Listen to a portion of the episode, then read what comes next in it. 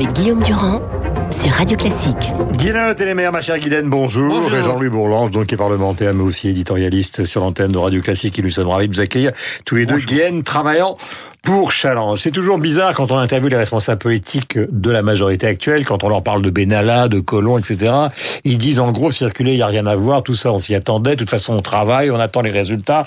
Et s'il y a des problèmes avec le pays, c'est parce que les résultats euh, n'arrivent pas. Est-ce que ce discours bien rodé euh, et qu'on arrive difficilement à, à rompre est un discours qui vous convainc, Guylaine? Moi, il commence à m'agacer parce que on est quand même dans une, un pays développé, démocratique. euh, On a le droit de savoir ce qui se passe. Évidemment qu'il faut parler du plan pauvreté. Évidemment qu'il faut parler euh, du plan Blanquer et on le fait régulièrement. Mais aussi quand il y a des quoi, quand il y a des choses qui marchent pas, on a envie de savoir.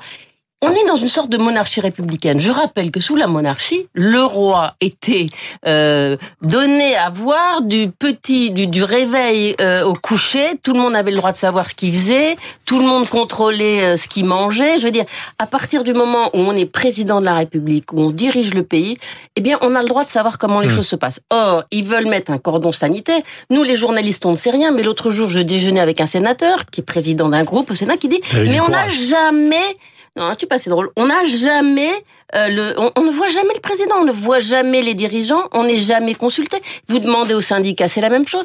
Il y a un moment, il faut que le pays vive. S'il veut que ces réformes marchent, il faut que les gens les comprennent, l- se les, se les approprient, que ça, que ça sa culture dans le pays.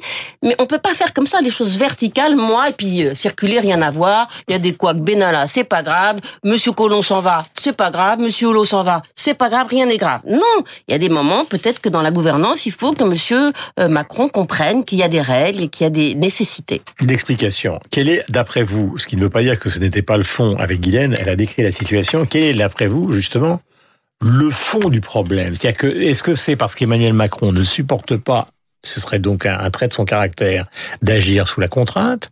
Ou est-ce qu'on est dans une situation finalement qui est symptomatique de ce qu'est ce pouvoir, c'est-à-dire euh, une certaine forme d'isolement après une, élection assez triomphale, ou en tout cas inattendue? Ce, pas que, ce que Guylaine dit est, sur un, est, est essentiel, euh, mais c'est un trait classique de la Ve République. On est dans une monarchie républicaine et le président de la République, on, on le charge de beaucoup d'espérance et ensuite de beaucoup de déception. Je crois que c'est incontestable. Mais moi, à mon avis, il y a vraiment deux façons d'analyser la situation actuelle au sein de la majorité. Il y a celle que vous avez rappelée, qui est celle des, un peu des, des leaders de, de République en marche, qui était celle de, de Madame de Montchalin que vous avez reçue tout à l'heure, qui est de dire On bosse, on, aura les résultats bonnes un jour. On fait les bonnes réformes. euh, donc, on fait ce qu'on a dit au, au pays et les résultats, quand les résultats viendront, on va, euh, les, les Français s'en apercevront. Et puis il y a notre approche, et celle de François Bayrou qui l'a rappelé récemment, et la mienne depuis depuis longtemps déjà, c'est de dire le, le, le grand problème du pays, c'est premièrement les grandes erreurs, c'est de sous-estimer la l'ampleur des efforts à effectuer, des, des changements, pas de la transformation, mais des, des redressements à effectuer dans tous les domaines. Santé, école, etc., euh, emploi, entreprise, Hmm. écologie, et on a cru... Donc ce sont les technocrates qui ne font pas de politique. Non, c'est pas ça. C'est qu'on a, on a, on a été élu, le président, les députés comme moi, on a été élu sur un message. Je l'ai dit pendant ma campagne, mais personne n'écoutait. C'est évidemment ce que disait le candidat.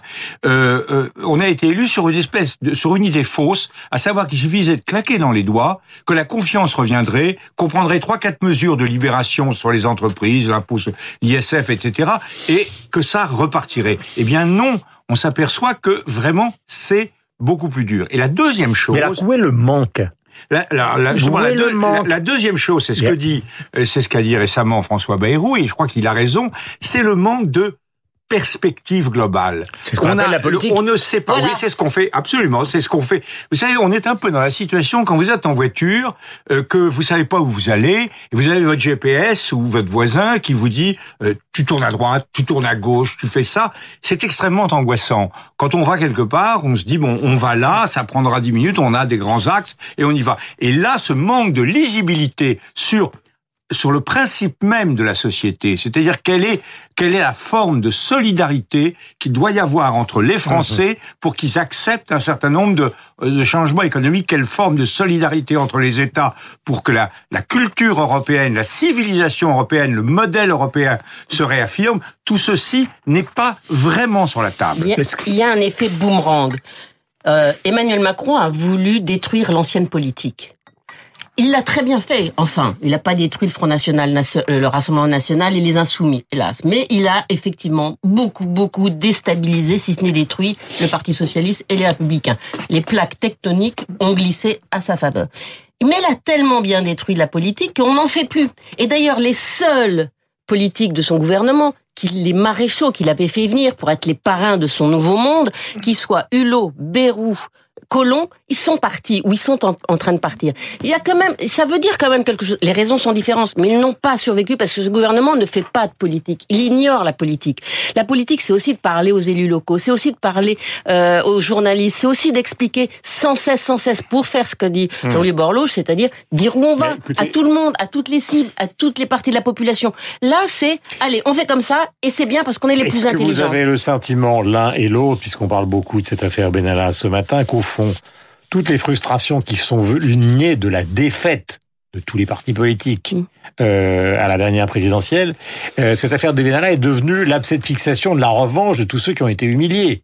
C'est-à-dire, au fond, on tient un Benalla qui a joué un rôle un peu bizarre, on ne sait pas très bien lequel, on va voir, euh, peut-être pas si important que ça, ou c'est peut-être très important. Pour l'instant, personne n'en sait strictement rien, mais ça devient ça devient. Benalla, c'est, un, c'est, moi, je ne suis pas tout à fait d'accord avec vous. Non, je vous posais la question. Benalla, oui, Benalla est un, est un, un épiphénomène. Ça n'est rien. Oui. C'est une erreur. C'est manifestement un garçon qui n'a pas du tout les qualités requises pour exercer les fonctions pour lesquelles il était, dont il était chargé. Et le, le, le, le l'Élysée, le président, ses conseillers ont été mal, mal avisés de ne pas réagir plus vite et plus fort. Point final. Mais en revanche, c'est un révélateur. C'est un là où vous avez là où je vous suis. C'est un révélateur d'un certain type de dysfonctionnement. Affaire qui n'existait pas au départ et qu'une mauvaise réaction a, a, a, a, transformé. Mais je crois pas que ça ira très loin. Hein. Ben là, on en a tous soupé. Les problèmes que nous avons devant nous, c'est beaucoup plus grave. La maîtrise des dépenses publiques, etc. Ce n'était pas le sens de ma question exacte. La question, c'était justement cette affaire qui n'a qu'un intérêt entre guillemets limité, sauf si on découvre quelque chose de bizarre qu'on ne sait pas. Elle est devenue finalement le tremplin de toutes les revanches. Oui, alors évidemment. La preuve, l'histoire avec le Sénat. L'archer a dit, je trouve ça invraisemblable qu'on m'appelle pour une chose pareille. Il oui, il a raison. Ça, cette affaire a pris des dimensions des deux côtés. La façon dont euh, le garde des sceaux intervient pour un simple garde du corps, c'est vrai que ça commence à devenir absolument insensé. Et finalement, tout le monde fantasme pourquoi le pouvoir défend oui. autant Benalla. Qu'est-ce qu'il a caché? Qu'est-ce qu'il sait? Euh, Là, en ce moment, il est en train de trouver du boulot au Maroc, paraît-il, et on l'aide parce qu'on veut pas qu'il parle. Je ne sais pas. Mais cette affaire, pourquoi on sait tout le monde s'étonne, ah, l'affaire Benalla, oui, c'est une affaire de corne-cul, c'est pas très grave, l'Élysée a très mal réagi, mais pourquoi elle intéresse? Bon, d'abord, d'une manière générale, de la vengeance. Générale, les gens s'intéressent aux trains qui arrivent pas à l'heure et pas aux trains qui arrivent à l'heure. Parce que c'est le tremplin de la vengeance de ceux qui ont perdu. Mais pas seulement les Français. Pourquoi ça les intéresse? Parce que ils mettent le trou de la serrure dans comment fonctionne le microcosme, la cour à Paris. Oui. Alors, il est, à, il est ami du préfet, qui lui-même téléphone mon ministre et qui n'est pas au courant du, de ce que dit le conseiller. Mais c'est exactement ce que les gens ont envie de savoir parce qu'ils ont envie de transparence. Bah, ils ont envie de savoir.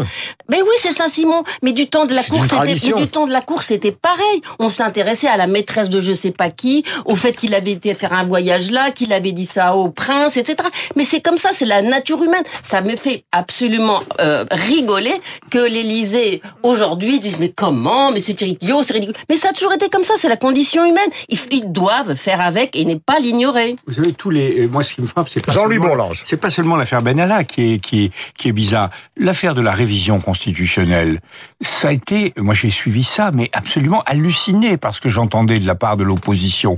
On avait des gens qui vociféraient dans tous les coins, simplement pour dénoncer ce qu'ils avaient eux-mêmes promis. Je ne dis pas, moi, je suis pas du tout, je suis pas du tout convaincu par cette révision. Donc, je, je en parle avec beaucoup de, de distance. Mais on avait des gens qui expliquaient, c'est honteux, vous voulez réduire le nombre des députés. Euh, le, le, gouvernement disait, bah, écoutez, c'est ce que vous avez proposé, ce que M. Hollande a proposé, ce que M. Sarkozy a proposé. Non, c'est indigne, etc. Les gens sont déboussolés. Et, et cet abcès de fixation, Il s'explique sur Benalla, sur la révision constitutionnelle, sur beaucoup de choses. Il s'explique parce que vous disiez au début, c'est-à-dire ce que disait Guylaine, c'est-à-dire le système politique a été complètement brisé. Et ça, c'est une, une, chose que, que Macron a portée. Il avait raison. Il a dit que entre le centre droit et le centre gauche, il y avait plus d'affinité, plus de capacité à agir mmh. qu'entre qu'à l'intérieur de la droite, qui était très divisée, et à l'intérieur de la gauche, qu'il était aussi. Et ça, ça a quand même cassé les deux grands partis qui dirigent la République depuis euh, euh, l'origine de cette République et qui se sont retrouvés donc complètement déboussolés. Et, et c'est ça, c'est ce, cette désorientation générale du personnel politique qui explique cette vivacité, joint effectivement avec des réactions bizarres. L'attitude du pouvoir public et du président depuis huit jours vis-à-vis du Sénat euh, est incompréhensible. Mais justement. Et l'affaire Benalla ne va pas ressusciter les partis d'opposition. C'est juste un moment de oui. la vie politique où enfin ils ont quelque chose à dire, quelque Mais chose de Guylaine, C'est incompréhensible. C'est justement ça le fond de la question. Bah, le fond de la question, c'est... Pourquoi, non mais pourquoi une histoire de corne-cul, de garde du corps, devient une affaire nationale mais Évidemment, c'est le cœur de la question. Et les mais gens fantasment, mais parce que c'est pas normal qu'effectivement les plus hautes autorités de l'État se, se, Et puis l'arrogance de Benalla étonne. Comment ce, oui. cette personne se permet de traiter de petits marquis euh, les sénateurs en disant qu'ils font euh, qu'ils ne respectent pas la démocratie? Mais lui oui. il est élu de quoi? Il a respecté la démocratie il a respecté les règles de la République il y a un moment où on se dit bon il y a forcément quelque chose vous suggérez implicitement implicitement qu'il y, qu y, a quelque chose de, de, de que, que Benalla saurait un secret qu'on ne veut pas voir sortir. moi pas du tout. Je crois que le président en revanche est très agacé par les réticences qu'il qu sent au Sénat. Alors effectivement la, la, la Et commission fait pas ce qu'il veut la, quand il la veut. commission euh, oui absolument que la, la commission fait euh, sort un peu de son rôle parce que c'est de l'acharnement de l'acharnement thérapeutique ce que fait la commission du Sénat. Mais surtout il y a le problème de la révision constitutionnelle et il est agacé par le fait de sentir des résistances or la politique française ça consiste à gérer des forces que vous ne contrôlez pas. Exactement. La France territoriale, le Sénat, mmh. le, le patronat, les, les, syndicats, et ça consiste à, je dis toujours en citant le regretté Max Weber, le grand philosophe allemand, le patron de, de Raymond Aron, la politique, ça consiste à tarauder des planches de bois dur. Mmh. C'est dur la politique. Et ce que nous découvrons en ce moment, c'est que la résistance des choses, la force des choses, comme disait le général de Gaulle, ça, ça compte. Et là, il faut que le président de la République se trempe et qu'il assume cette difficulté sans s'en agacer. Voilà, euh, la question, c'était pas euh, celle du mystère, mais c'est la dernière parce que nous sommes arrivés au terme.